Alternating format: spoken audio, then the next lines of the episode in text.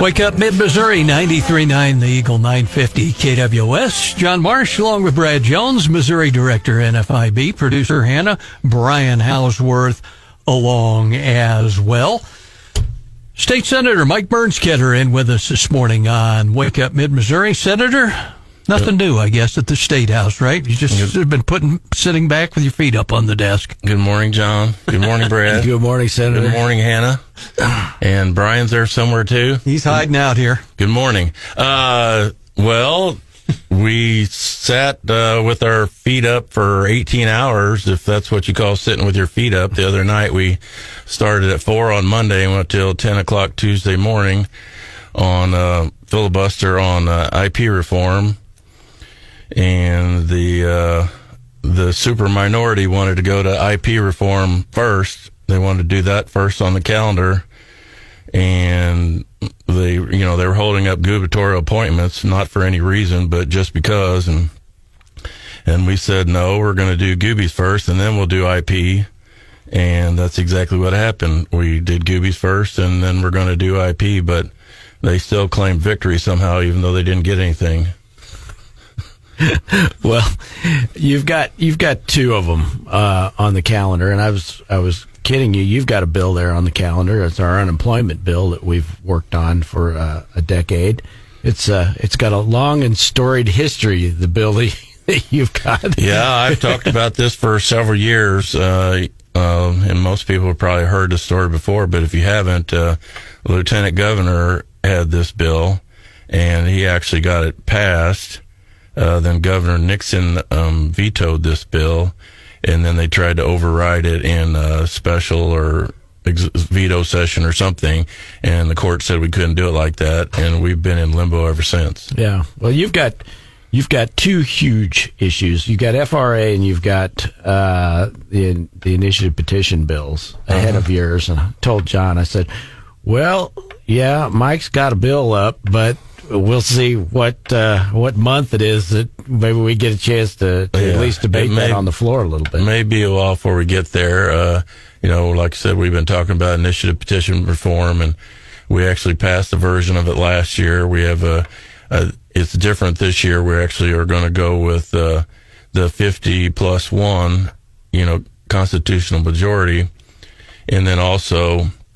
The preferred version right now is to go with the five of the eight congressional districts. So um, it's not, we're going to, I think last year we had where it was fifty-seven percent or something, uh, and we raised that threshold, but uh, this year we're looking at uh, the congressional districts uh, and leaving the the fifty point one, fifty well, plus one. Wasn't there some discussion about about some percentage of the legislative districts? Yeah, so there's there's many versions of it. There you were could, twelve bills. Yeah, last you could week. Change the you know the fifty percent plus one to fifty five or fifty seven or sixty or something like that. But then there's also a version where you do it by House districts or you do it by Senate districts. And the problem with those is I'm not sure they're constitutional because say a House district House district is a hundred thousand people.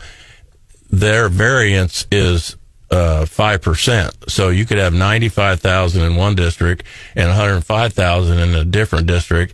And so I don't, those aren't the same ratios. And, and congressional districts are the exact same number in all eight districts except for one. There's only one extra in one of the districts. It's like seven hundred sixty-nine thousand three hundred sixty-nine, and one of them's plus one on plus the other one. On the eighth district. Yeah, so they're uh, more evenly divided.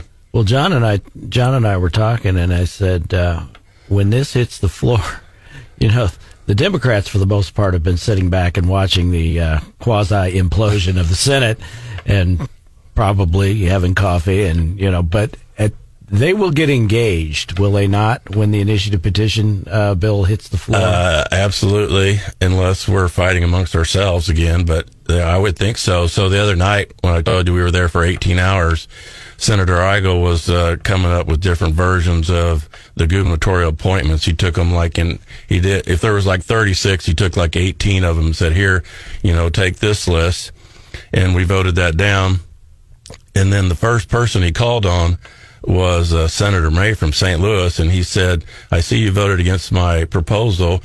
Who do you want to pass through gubernatorial appointments? And she said, uh, Francis Slay. So, you know, he always says that we vote with the Democrats, and the first person he called on was a liberal Democrat, and mo- one of the more liberal mayors that we've ever had. He wanted to add him to the list.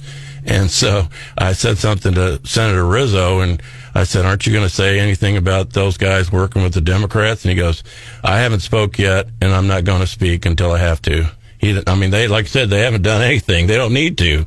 Well, Senator Rizzo was on the committee that heard all of the initiative petition bills. Yeah. And he was very candid in, in saying, uh, why don't we cut through all this? Tell us which of these bills is it that we're going to take to the floor.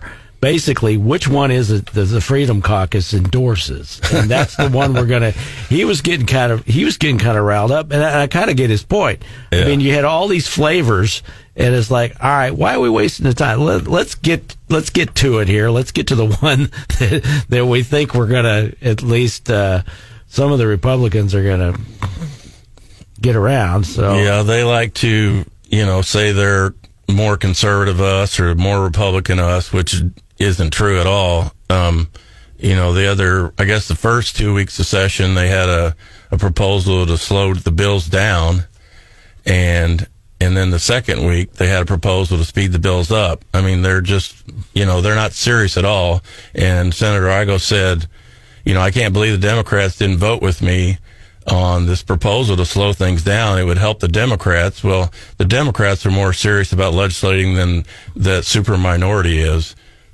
I mean, that's just the truth. You know, they don't care about what happens. They don't, you know, they don't care about leadership. They don't care about the other senators. You know, they're all, they are majority rule. You know, that's not their game. Their game is to, you know, call us out and pretend like we're rhinos and get hits on Facebook. Cause I think part of it too is because of, uh, term limits. You know, they got to find somewhere else to go.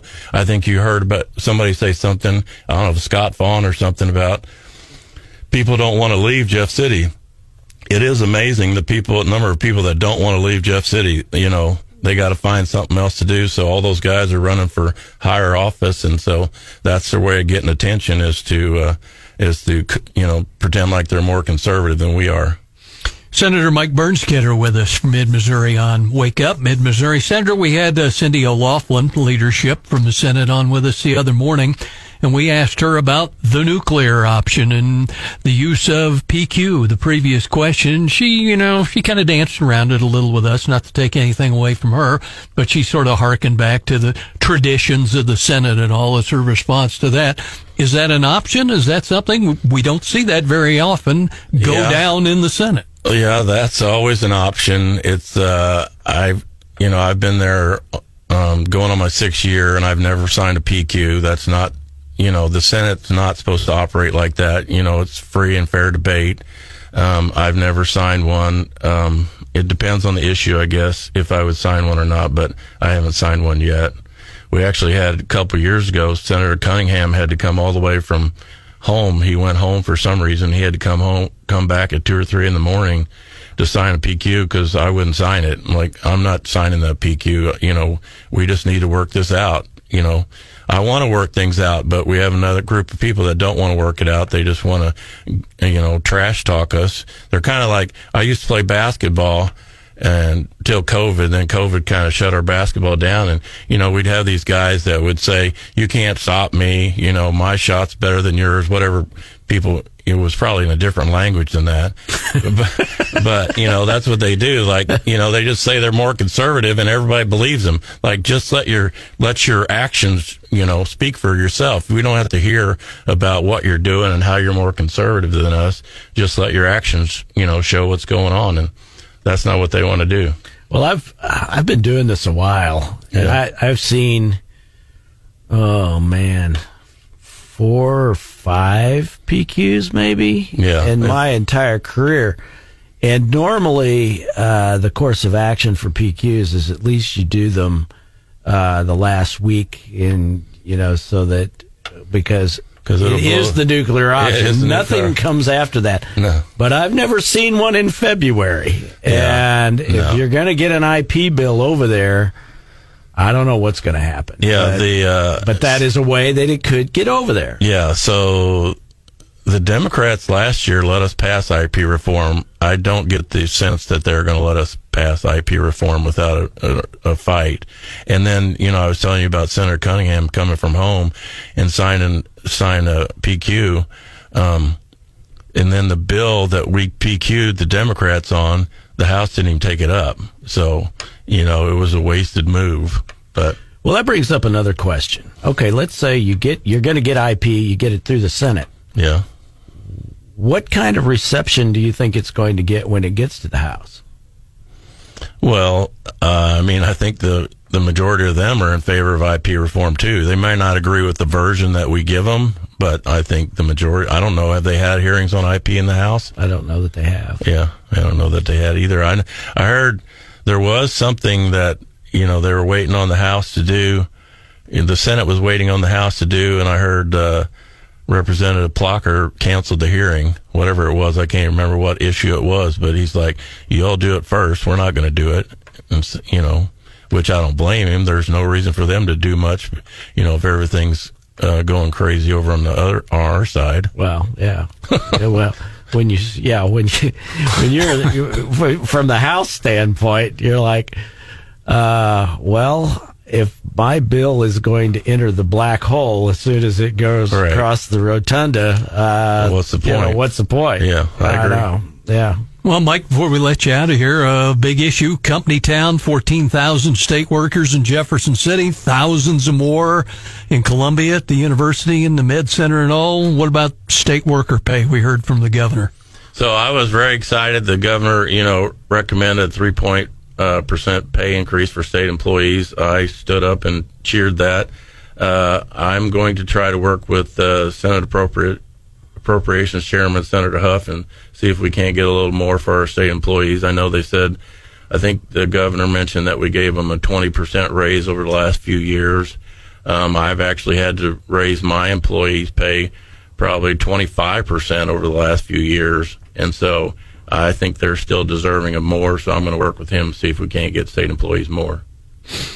Mid-Missouri Senator Mike Bernskoetter with us this morning on Wake Up Mid-Missouri. Well, Mike, we'll let you get back to the, the businesses, the people at the State House, and heck, who knows what the week will bring at yeah, the Missouri knows? Senate. Who knows? You're right. Thanks, guys. Thanks, John. Thanks, Brad. You bet. Thanks, Senator. Coming back, we'll talk to... Uh, Congressman Blaine Lutkemeyer after eight o'clock, and we heard from him once already about